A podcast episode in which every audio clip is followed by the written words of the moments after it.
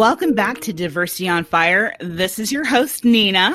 And it's Heather. Our goal at Diversity on Fire is to inspire you to think and act differently. We'll do this by sharing our open conversations on all types of diversity related topics. Today's guest has an extensive experience working inside the criminal justice system. She received her business degree from Rutgers, her Juris Doctorate from Seton Hall Law School, and then studied trial advocacy at Temple University. She served as an assistant district attorney for Philadelphia's district attorney office before moving on as a defense attorney for her own law firm. She practices in several different areas of law with a special passion for helping business owners legally protect themselves. She's a speaker, podcast host, and a success trainer with an online educational platform specializing in coaching entrepreneurs to six plus figure earner results.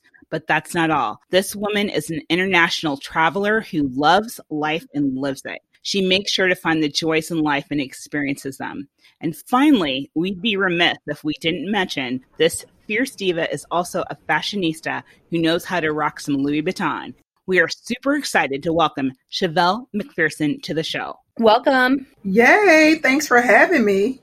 So happy to be here. We are super happy to have you, especially this month, uh, focusing on the criminal justice system. We are um, really happy to have somebody with such extensive background in these matters. So thank you for uh, joining us today. Oh, you're welcome. My pleasure. So, we definitely want to dig in a little bit more into your law experience. And in order to do that, we'd like to kind of just go ahead into your personal background and where you started, how you got into law, and what that journey looks like for you. Okay, so how did I get into law? Uh, interesting. Um, my actually one of the motivating factors for me getting into law was uh, my brother getting involved with the criminal justice system, and uh, me actually uh, not observing him to have competent counsel and uh, my undergrad degree, I actually was focused on business management and accounting, which is how I've sort of full circle back. but uh, back in in college, um, my my undergrad, I thought I was going to do business, and then the last year of law school, I took a business law class, and then, as I mentioned, my brother was going through a, a federal trial, and I would pop in and and watch and observe, and I thought, wow, this is a travesty of justice. Uh, so that really set a spark in me to further my education and sort of switch over and go to law school. So you knew, even just not having any experience, like you understood that he just wasn't getting proper representation. Did you feel like they weren't asking the right questions, or did you feel like they weren't presenting things that seemed super obvious? No, I feel like his lawyer was incompetent. I think I felt like his lawyer was incompetent. I feel like, um, well, actually, his lawyer was incompetent because he was ultimately disbarred. So I, I think that my suspicions were correct. Um, yeah. So basically, what happens uh, when there is my brother was charged um, in, with a federal case, and usually there are when there are lots of defendants, like co-defendants, the court will appoint attorneys if you don't have the money to, you know, because everybody can't get the same lawyer and then people can't afford. So everybody has the right to have an attorney. So co- competent, effective assistance of counsel is what they call it. So my brother uh, was assigned an attorney who just was didn't seem very effective. Um, I observed the trial, and again, at, back then I wasn't, I didn't have any legal training, but to me, he just seemed um, intoxicated sometimes, um, incompetent it was it was something to watch. And i thought wow uh, this is if this is the type of attorneys that they are assigning to people especially facing this type of time um, then that's a problem. Now i'm in the legal system so let me just say this. That's not that that lawyer um, does not represent most of the lawyers in the field and many that I personally know. But you will, it's like any profession, you're going to get some people who are the cream of the crop and you're going to get some that are just not. And he just happened to get one that was just not. And so, based on my observations, I thought that I could, you know, I could do a better job than that. So I, it really did inspire me to go to law school. And ultimately, um, when I went to law school, I went to Seton Hall.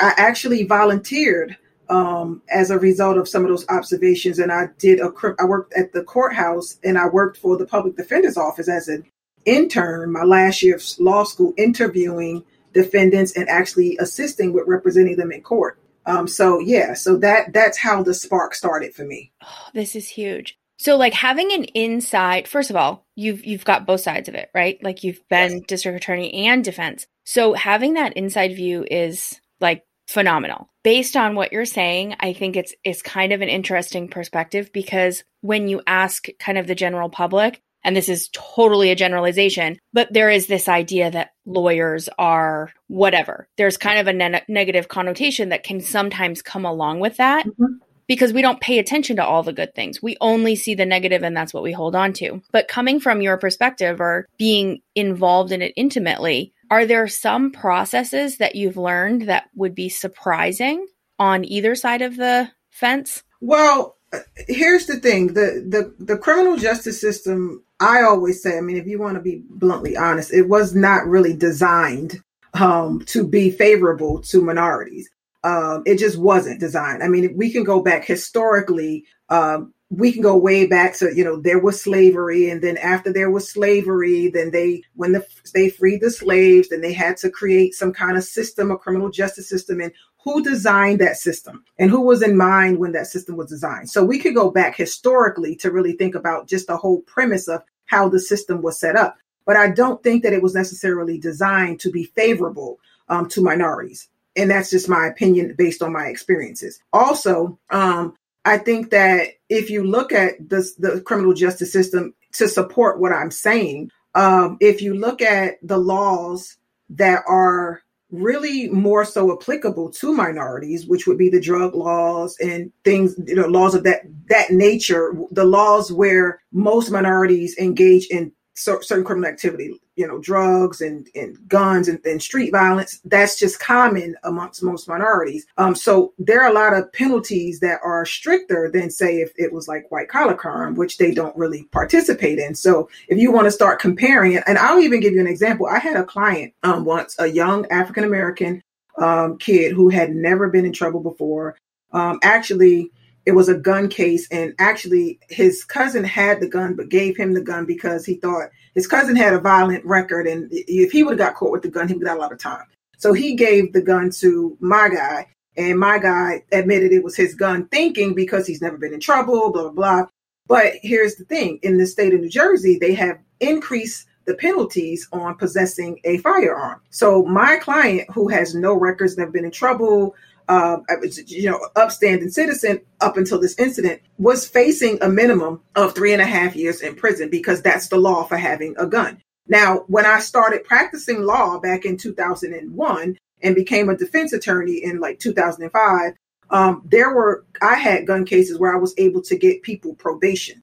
However, because there's a lot of gun violence and the laws have changed, that crime of just possessing a firearm, which you would just get probation for because no one was hurt, it was, you know, sort of non-violent, it was a possession only type of case, um, you could get probation, but the laws have since changed. Now, just for possessing a firearm and having no criminal background at all, the minimum that you have to get is three and a half years state prison. Now, let's just switch on over to the federal. So, I'm explaining to my client, there's not much I can do because you're facing three and a half years in prison. And we're going back and forth, and he's trying to come up with all these defenses. And I basically said, unless we win, you're going to get three and a half years.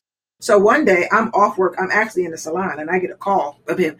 And it was a rapper. I can't think of his name. Some rapper just got caught at the airport with a gun. And he was like, well, he's going to get probation. And I said, you should have took your gun to the airport and, and it would have been a federal offense and you would have got less time because the feds don't care that much about guns as the state does because it's a bigger problem for them. Do you understand where I'm going with this? So, yeah, to have this same crime on one level where again you have a lot of minorities that are carrying guns and there's a lot of violence and i get it and i understand it he's looking at three and a half years where someone else is going to get caught in the federal system and could probably just get probation so jurisdiction matters. Right. So there's disparity in some of the the you know the um, the laws, um, and depending on the jurisdiction and you know some of those factors, it it's it's just to, to especially to our clients, it just doesn't always look fair, and sometimes it isn't fair. But so this is just some of the things that we're dealing with in the criminal justice system. Um, I could go on and on with the different cases of you know laws that are just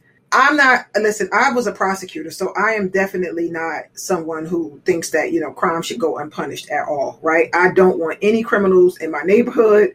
Um, I don't want to have anything, you know, to do with them as far as having to be, in, in, you know, society and being endangered. I get it. But at the same time, we all have rights. And unfortunately, um, a lot of times when we see people complaining of injustice, it's oftentimes minorities. So I want to ask you about that.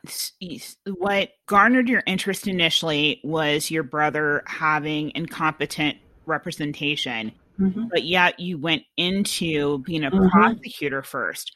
How did that happen? And and then obviously you switched, but kind of share with us what that looked like.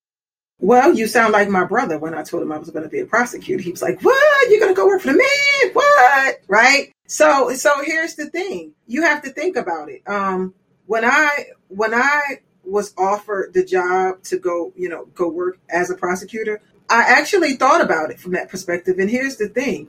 If you really want to solve a problem, you want to really be where the problem is. The problem is not on the the, the, the problem is, in my opinion, if it's going to be changed, let you know, it's is we can change it from the side I'm complaining about. Because here's the thing: when defense attorneys walk into a courtroom, the first person that they speak to is the prosecutor, right? So if I'm a fair prosecutor, I'm going to try and get a fair resolution. So in all actuality, even though, you know, even though we look to the prosecutor as some of the defendants say the persecutor, um, that's that's not really the case because the law is supposed to be about justice. I would tell when I was a prosecutor and I'm talking to defense attorneys, and even as a defense attorney, when I'm talking to prosecutors, I tell them our role is really supposed to be the same. Our role is supposed to be justice, right? That's what we're there for. It's justice. It's not about it's it's not about anything other than justice. Like is is justice going to prevail? So if that's the case, if I have a file and I'm a prosecutor, I'm, I should be looking at that file not just to persecute someone, but I should be looking at that file to really judge the integrity of the arrest and the police paperwork and things of that nature. Because the police officers are out on the street and they're doing their job, and you know you have some good ones and you have some bad ones. But at the end of the day, they don't put the cases up in court. They make the arrest, but then they have to go through the prosecutor's office. So if you really want to be in a position, in my opinion, to make change, the prosecutor's office is a great place to start because the prosecutor is the one who makes the decision on which charges are going to get filed, um, what negotiations to make. I'm as a defense, a criminal defense attorney, I'm sort of at the mercy when it comes to plea negotiations, not when it comes to trial, but I'm at the mercy of the prosecutor because when I walk in the courtroom, the first thing I'm going to talk to the prosecutor about is what offer do you have for me? So the prosecutor has already reviewed the file, has reviewed my client's record, and is going to make a recommended offer to me, right? So wouldn't you want that person to be someone who is open minded? Wouldn't you want that person to be someone who has life experience? Wouldn't you want that person to um, be someone that doesn't think all minorities are guilty? Would you want that person to also realize that, you know, crime should go unpunished? You just want this person to be well rounded, right? So for me, from my perspective, I'm coming from a family. I'm coming. I'm coming from an inner city. I'm coming from a, a, situation where you know I have family members who has been have been part of the criminal justice system. But I'm also coming from a perspective of being trained um, as an officer of the court, so I understand what the laws are. But I'm bringing my background and my experiences to the um, to the courtroom. So when a defense attorney, you know, comes up to me, initially I can review a file and I can say, okay, this is a case. Let's just say this is a case where I'm thinking, okay, I'm going to offer this guy, you know, one to two years in prison. I'm just giving an example. And the defense attorney comes up to me, he goes, you know, um, Shevelle, um, I really, you should consider these things. You know, he has this background, has this. That. I can listen with an open mind and and be receptive to. Now, it doesn't mean I'm going to agree, but sometimes I do because I understand and I'm trying to be fair and I'm trying to render justice, right? So as a prosecutor, it's not, you know, it's not just about um, getting a conviction. As a prosecutor, it's about really trying to look at cases from the perspective of justice. And I'm telling you, the day I left the prosecutor's office, there were a lot of defense attorneys that were very, very sad because they know if they walked in my courtroom, listen, there were some cases I went hard for. I want the guy to get all the time in the world. I didn't ever want him to see the day of light But then there were other cases where I mean, there's I have a case. One case stands out in my head where I remember as a prosecutor, um, an incompetent. Remember this. This goes back to experience. Had an incompetent defense attorney come in the courtroom. I didn't really recognize him. Now, as a prosecutor, I'm there every day, so I know most of the defense attorneys. Those that are good, those that are bad, those that are okay, those that are lazy. This guy never recognized a day in my life, so he probably did some family law and decided to take on this case. I don't know what happened. But here's an example. He comes in the courtroom, he walks up to me, he gives me his client's name, and he asks me, What is the offer? This is a gun case. This is in Pennsylvania. This is Pennsylvania didn't have the mandatory like New Jersey, right? So I could give this kid probation. So he doesn't have a record. Not a bad kid. Um, think he's an ex- Hispanic kid or whatever. And um, but it's a gun possession, so I have to give him something. So um, I offered him probation, and uh, he went to talk to his client. The client came back and he said, "Yeah, I'll take it." And I said, "Okay, great. So we're going to put the plea through." Now, this is an example why you want to have. You asked me why. Why do you want? Why would I want to be a prosecutor? I'm going to give you this. I'm going to tell you what happened. When you get ready to put a plea through, you're supposed to put a factual basis on the record. You're supposed to tell the judge what are the facts that you would prove as a prosecutor, and you would put forth your evidence that you would submit if this case went to trial. So prosecutor asked me, Miss McPherson, can you give me a factual of this case? So I open up my file and I basically say on this date, this defendant was walking through this block. He was in possession of a firearm and, and blah, blah, blah. Okay, great. Now I'm going to mark and move my evidence. I look at the ballistics report. it says the gun is inoperable. I didn't look at the ballistics report before because that's what his, I mean, if I were going to trial, but his defense attorney should have looked at the ballistics report and he should have walked in the courtroom and he should have said to me, you know, that that gun was a piece of junk. It didn't even work. So here I am as a prosecutor about to get, give someone a conviction for a gun that doesn't work that I don't even have the evidence for. And so I'm standing it because now I'm in a, I'm in a predicament, right? Remember, I'm a prosecutor, supposed to be, you know, prosecuting cases, another conviction under my belt. So they say, right? That's what they say, right? So I'm standing in the courtroom and the judge goes, and, I, and the judge goes, Miss McPherson, because I'm looking at the evidence. Mark and move your evidence, man. Mark and move your evidence. And I have to make an ethical decision at this point. Because I could have easily said, I'm going to mark and move C1, C2, and that would have been it. And this kid would have had a conviction for uh, something he shouldn't have had a conviction for for the rest of his life. So I looked at the judge says, Mark and your evidence, and I said, um, Your Honor, at this time, the Commonwealth makes a motion to dismiss all charges. And she just looked at me. But me and the, judge knew she loved me. She knew like I was ethical, right? So um, she said, Very well. Case, you know, um, withdrawn. Um, charges dismissed. The lawyer comes up to me afterwards. His client's thanking him and shaking his hand, and he's, you know, all happy and stuff, right? So then the lawyer comes over to me afterwards, and he says, what happened? Why'd you do that? And I said, because you didn't do your job. You didn't read the file. I said, the ballistics said it was inoperable. I said, I did not have a case. I said, I could have had one if I was unethical, but I'm not here for that. We're all here for justice. I said, but next time, do me a favor. If you're going to be in this profession and you're going to be a defense attorney, you might not get another me. So read your file or get another profession. Ooh, okay. I love this. I love this answer. This is, and the fact that you said ethical so many times, I mean, I can't tell you how much I love it. I literally can't. So I have a I have a two part question, kind mm-hmm. of follow up, kind of not, because everything that you just said is exactly how it should be. Mm-hmm. Unfortunately, mm-hmm. that's not how it is, especially not evenly across the board. So, um, full disclosure, mm-hmm. I got in trouble. Most people, when I tell them that, they don't believe me. Mm-hmm. But if my skin color was different, they believe me. And I have no qualms about saying that. I know that for a fact because there are people that are sitting by beside me that don't have a record and they are more likely to be considered having a record. Well, I technically don't because I was a minor, but anyways. Right. um, regardless, I know that for a fact in my own personal life.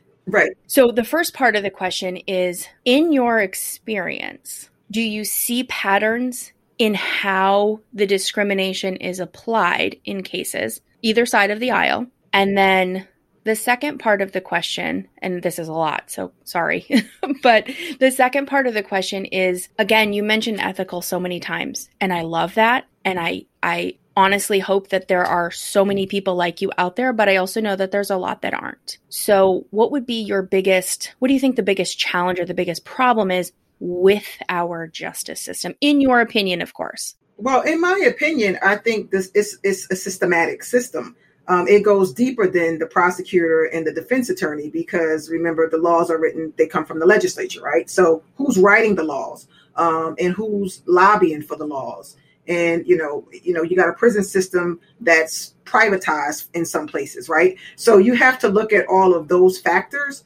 Um, i don't think that most i don't think that most people in the criminal justice system intend to be discriminatory or, or, I don't I don't think that that's an intention. I think that the system is just systematically designed in a way that it's just it is what it is, right?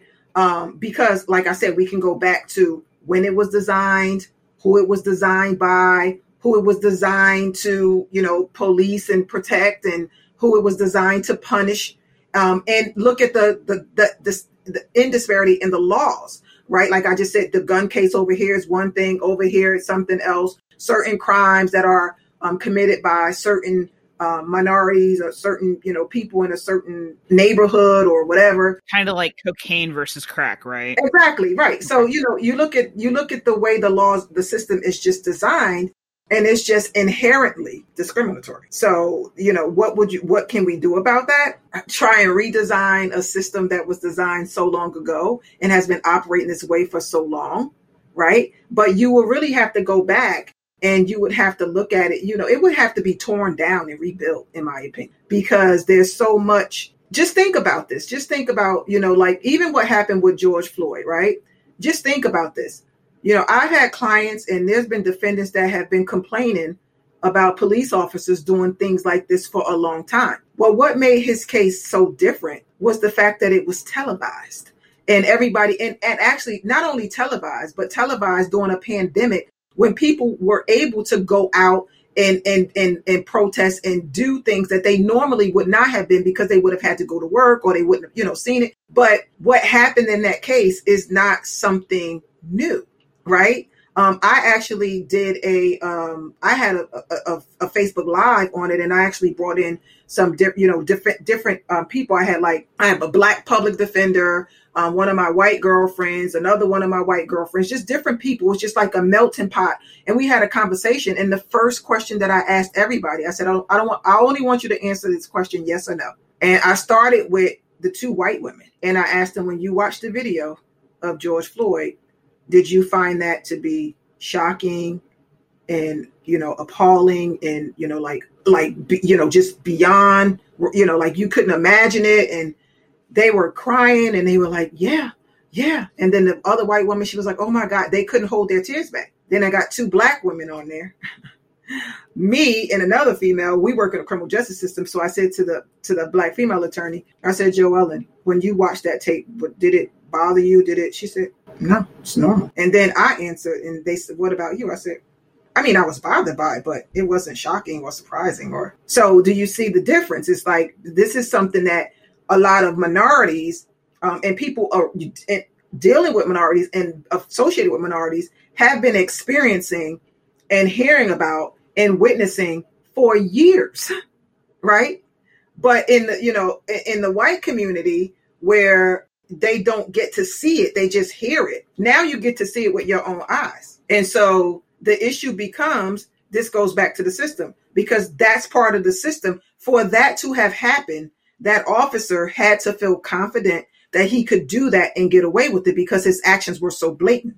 So, what made him feel so confident and arrogant that he could do it and get away with it is because of the system that he's been operating on, under that's the system that's problematic. Yeah, I I couldn't agree more. And I I will be honest, I didn't even watch the whole video because what I said at the time is I don't need to to know that it's true. Right. But that's because I have intentionally surrounded myself with people that are different than me. Like right. I like a lot of I like culture and things like that and but I was intentional about it. Look, I'm in New right. Hampshire. Mm-hmm. it's right. pretty wide up here.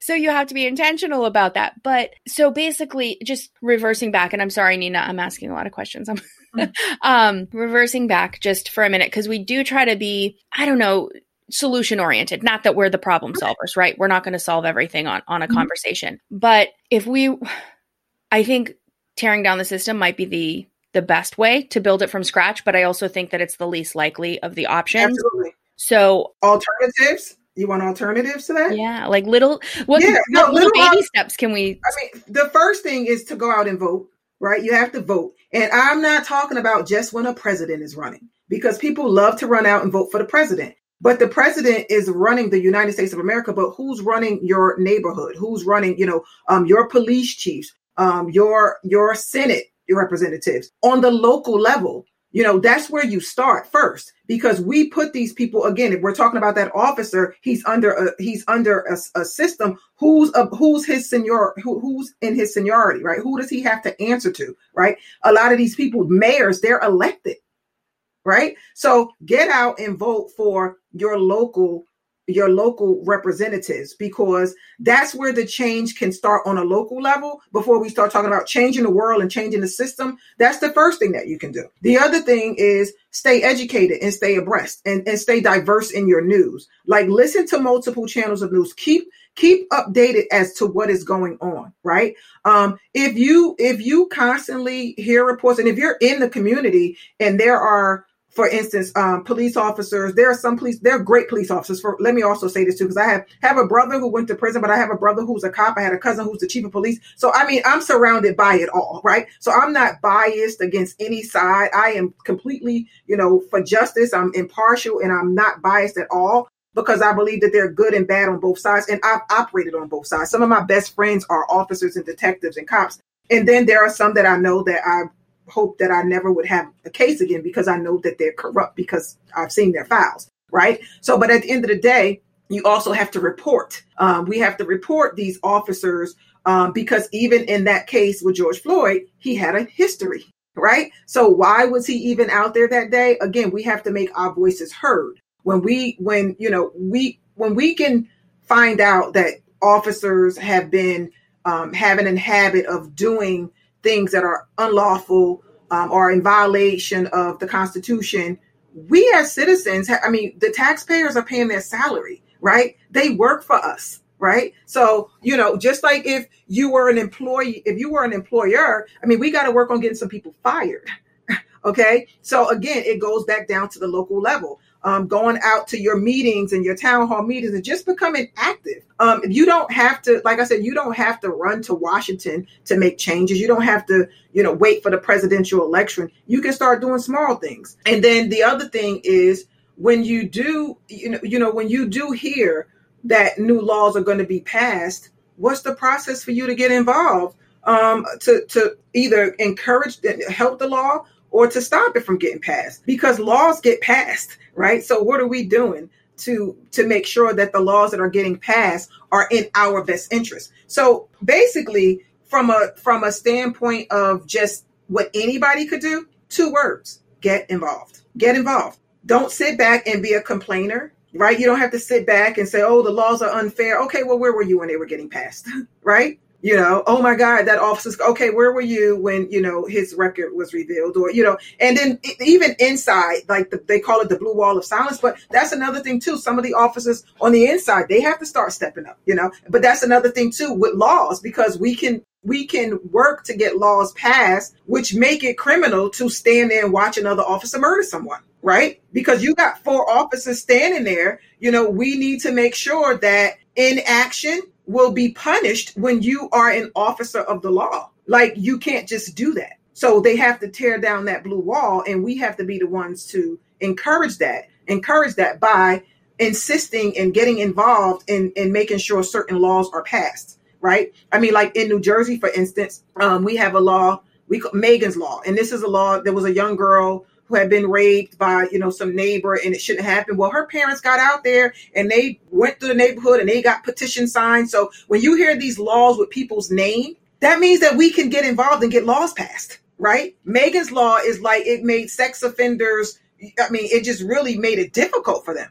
That's what we have to do. We have to make it difficult for for bad officers. We have to make it difficult for unjust laws. We have to make it difficult. We have to voice our opinion. And and at the local level is very important. So you can't be a spectator and just expect things to get done because everything the system got built somehow with with right perseverance. So that makes sense. So so flipping the script then to the other side in your defense experience, you know, why did you change over to defense and what is your whole understanding, theory, whatever you want to call it, on the concept of innocent until proven guilty? well, um, one of the reasons why I switched over was because um, as a as a prosecutor, I didn't I had some discretion, but I didn't have a lot of autonomy over like I didn't get to choose the cases that I got to prosecute. I mean, I had some discretion, but ultimately the decisions come from above, right? So there were, you know, some cases that I didn't really want to prosecute, um, but it was my job to, to um, prosecute the cases. Um, the other thing, that's just from from that perspective. But the other thing too is you. I was I went to law school to earn a, a decent living, and as a prosecutor, the the, the salary was not that great right? So that was a factor because I had a kid who was getting ready. You know, I had my son when I was younger, and so I had a kid who was about to go to college and i didn't know if he was going to get a scholarship. I mean he ultimately did but um, economics was also a big factor because i needed to make sure i could get out here and make enough money to be able to you know support my family right? So um, i knew that it couldn't be sort of long term for me economically. So those are just some of the reasons um, that i did it. And the other thing was i um, i kind of when i went to criminal when i went into criminal law uh, I kind of wanted to go on the defense side again based on the things that I saw with my brother's case, but I also thought it would be wise to get training on that side and to learn it from the other side, right? Um, to see their perspective. Um, because it's really helped me as a defense attorney because I know, like, when my clients tell me, you know, they give me an explanation of something, I tear it apart as though I'm a prosecutor and I'm like, this is why that that does not make sense, right? So, uh, and a couple of times I would say, oh, that's right, I'm the defense attorney, right? Um, but it was really it's really helpful because I read cases differently, I, I prepare them differently, um, and it's easier to go up against a prosecutor when you've been one because I've been trained. Um, as a prosecutor, so it made my job as a defense attorney more more. E- it made it easier. I'm not going to say easy, but it made it easier because I was an insider of of the, of the system and how it worked. And then that's also a very uh, effective marketing um, strategy because when defense defendants hear you were a prosecutor, they love to hire you because they know that you know the system. You you know like you're not just like you're not like the attorney that just walked in court and was like give me a deal, right? They know that you know how to read a case and prepare a case and try a case um, because there are not a lot of lawyers um, other than you know criminal defense attorneys and um, even public defenders and you know prosecutors that actually try cases. Civil is a lot of negotiating, and um, in criminal, it, it, well, some places they plead more than others, but you get the most trial experience, in my opinion, as in the in the criminal side, whether it's defense or prosecutor, you get most of your trial experience. So, go having done you know um, trials as a prosecutor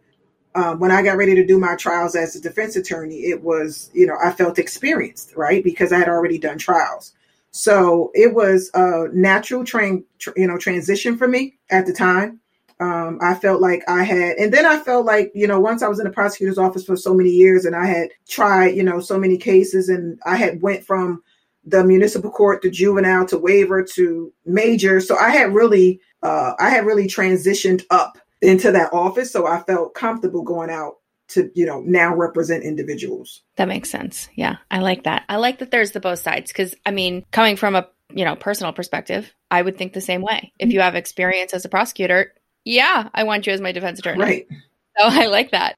Um, just out of respect to your time, we're gonna do the the final two questions that we always ask um, our guests, and they're kind of tailored to you specifically. For yourself, what is the one thing that you wish more people knew or understood about the criminal justice system? That sometimes you have to make a business decision. It's not always it's not always innocent or guilty, and that's I, I wish people would understand that it's not. It unfortunately, it's not whether you committed the crime or you didn't commit the crime. It's what can be proven. That's the biggest thing I wish people would realize because at the end of the day, it's going to boil down to what the evidence shows right? So if you know, I have people, uh, clients, and they want to fight and they want to go to trial, and I'm just like, that is not wise at all. Like, have you read the file, right? Um, I didn't do this, I didn't do that, and then sometimes it's again, I said, look at it from business because sometimes it's like, okay, you could be charged with five things, and you know, three of them you didn't do, two of them you did. Okay, so let's do the math. If you went to trial and you just got convicted on the one thing you did, you will get more time than the offer. So why are we why are you not taking the offer? Right. So some it boils down to a business decision. Um, like the guy that I was telling you about with the with the gun. Um, three and a half years, he couldn't get less than three and a half years. You can make a motion in New Jersey to deviate from the Graves Act. That motion was filed, that motion was lost. Um, so the minimum he could get is three and a half years. If he goes to trial, he could get more. It's a business decision at that point. You know, what can they prove? Um, I've had clients who I, I, I, would just adamantly say there's like no way you should go to trial. But then I have had clients that I said you should go to trial all day, every day, right? Um, and I don't, and I'm looking at it from an evidence perspective. I'm not really looking at it from, I don't think I've ever even had a conversation with any of my clients as to whether they committed a crime or not. And I've been doing this for uh, what, 20 years? I've never had a conversation with any of my clients.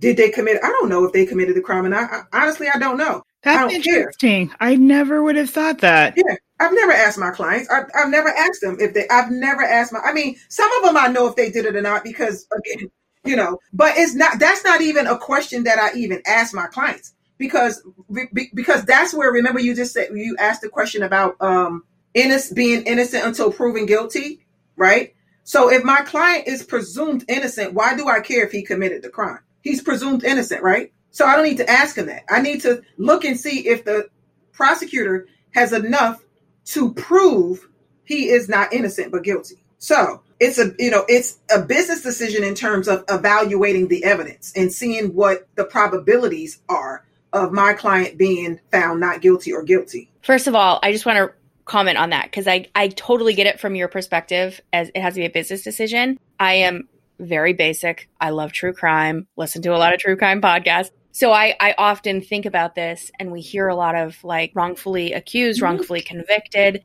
And I always think to myself, if I am ever like accused of or even convicted of, I don't want to say, I don't want to plea that like I did it. Right. I never want to say that I did it. Mm-hmm. So it's just such a hard balancing act because from your side, you want to get the best option for them possible. Right. But then on the personal side, it's like, but damn, like if I know I didn't do this, why am I ever well, going to say that? Well, see, but see, that's a different story because if I'm talking to my client and I'm saying make a business decision, but my client is adamant now, no one's, uh, you know, really said I committed it, but I have had clients say, oh, I did not commit this crime.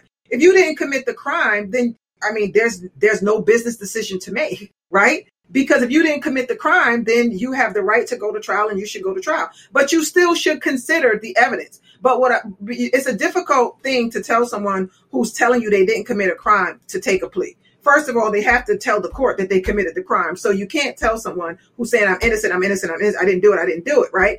But you do have to let them know what the consequences are. And if if they're adamant um, and they're really innocent, you know what? They may have to go to trial. And, and if they lose, they may have to appeal and they may end up in an innocence project. They may have to give up a lot of years of their life. But then again, like I said, it's still a business decision because look at the innocence projects. You got people who have been in jail 30 years, 40 years, 50 years. What if that person was offered like five years or 10 years early on? I mean, again, it's a decision. Do you want to sit in jail for 30 years or do you want to sit in jail for five? I don't know. Like, I don't have the answer, right? But I am saying it is something that ha- you have to evaluate for yourself because we're talking about serving time in prison. Um, so you do have to look at it um, from a, from the perspective of what is the likelihood of me going, which is no small thing when your whole right. life is Right. And I, again, like I said, I have clients who I have, I, I, mean, I had one client who wanted to take a plea. I wouldn't let him take a plea. I wouldn't even let him. I said, I'm not on my dime. I end up getting all the charges dismissed, um, you know, because of the evidence. But I said, there's no way because some people, some people, some people the evidence is strong against them and they want to go to trial. And then other people, there's like very little evidence, but they're scared because they don't want to risk going to trial. So it's not a, it's not yeah. an easy answer at all. Um, and I would say you have to take at it all. case by case. But I do wish that people would at least start looking at this initially from a business perspective. But then after that, you know, your specifics really do matter. Um, and then you know your your long term game too, because if you lose um your trial and then you think that you you know you're going to be you know um you're going to be acquitted later on through appeal or another process then again that's a decision that you, you know you have to make individually mm-hmm. gotta make What one small thing can we all do? So, the listeners of the show and us personally, what small thing can we do this week, right now, to become more educated and more engaged with law, the justice system, issues within the system? What can we do to Get become know more engaged and make it better? Get to know who's your mayor, who your city council, who's making decisions. Get to know who they are. Most people don't even know. You know who the president is of the United States, but they don't know who their, you know, their local representatives are, right? So I would say get to know your local representatives and get to know what's going on in your community from the legal perspective side and find out how, you know, you can get involved, how you can stay abreast of what's going on, how you can find out if, you know, new laws are coming, you know, get yourself um, get yourself familiar with your local um, politicians. Um, don't you, like I said, you don't have to wait four years for the president. Find out what's going. Even even I mean, even from the local school board, like these are things that we should know. We sit back and and we we let things go on, and then when something happens and we hear, you know, this person did this or this person did that or this person is you know was discriminate discriminating blah blah. Then we want to become reactive. So my suggestion is become proactive in your own community when it comes to the criminal justice system. Do not wait to hear um, what has happened. Like you don't want, like the laws in New Jersey with the gun, it was probation, and then all of a sudden it's three years. Where were you in your community when these laws were being changed and passed? Did you voice your opinion? Did you say anything? Right. So now, when you know your son um, is has a gun and somebody passed it off to him and he didn't mean any harm and he didn't hurt anybody or kill anybody and he could have got probation because it was a minor offense. Now he's going to go to state prison for three and a half years instead of going to college. Where were you when that law was passed? Love it. That's a good, yeah, it's a good point. Heather and I were talking when it, this last election we went to vote, and there was something on, there was a proposition on my ballot because I'm in Iowa, but I had no idea what it was because I hadn't educated myself. And so you saying Mhm. that, I was like, well, I had no idea what it was. And so that makes sense because that was totally within my power to do so. Right. And then you know people go to people go to vote and you go in the booth and you see the president and the vice president, you don't know anybody else and you're just like randomly picking people. That happens all the time, right? So, or you just go straight down a Democratic line or straight down a Republican line, right? But get to know something about these people because they're making decisions for you. Where um, would you like to share where people can find you and connect with you? Because you do a lot more than just law. Uh, I love love the Yes. zero excuses. That is my game. Love it. Where can people connect with you? So I'm on LinkedIn and Facebook as Shevelle McPherson, Instagram Shevelle McPherson. It's my name. Um, yeah, so you can connect with me LinkedIn, Facebook, Instagram, Shevelle McPherson. And my website is McPherson Law Offices. You can always go there and check me out. Thank you so much for taking this time. We know you are super busy. You got a lot of important things to do, so we really, really appreciate it. You are welcome. Appreciate it. Thank you. You're welcome. Thank you, as always, for listening into today's episode. Our goal is to inspire you to think more deeply, and we hope today's conversation with Shevelle did just that. This week's call to action is to go to your town or city website and find out who your police chief is, who your mayor is, and anyone else who's locally making decisions on your behalf. Get to know who they are and what they stand for. As Shevelle said, don't just sit back and complain, go out and take action. As a reminder, the thoughts and opinions expressed on today's episode are our own. We do encourage you to do your own research and come to your own fact based conclusions. If you have a topic that you would like us to discuss, or if you'd like to be a guest on our show, please reach out by email info at diversityonfire.com or leave us a voice note. The link for that can be found in the show notes. Connect with us on Facebook, Twitter, and Instagram at Diversity on Fire, at HP Pivots, at Hollywood Hobo. If you're enjoying the show, we would very much appreciate a five star review on Apple Podcast. Don't forget to hit subscribe wherever you're listening now so you never miss an episode. And please share the show with everyone you know so more people can join in these important conversations. It's not always innocent or guilty.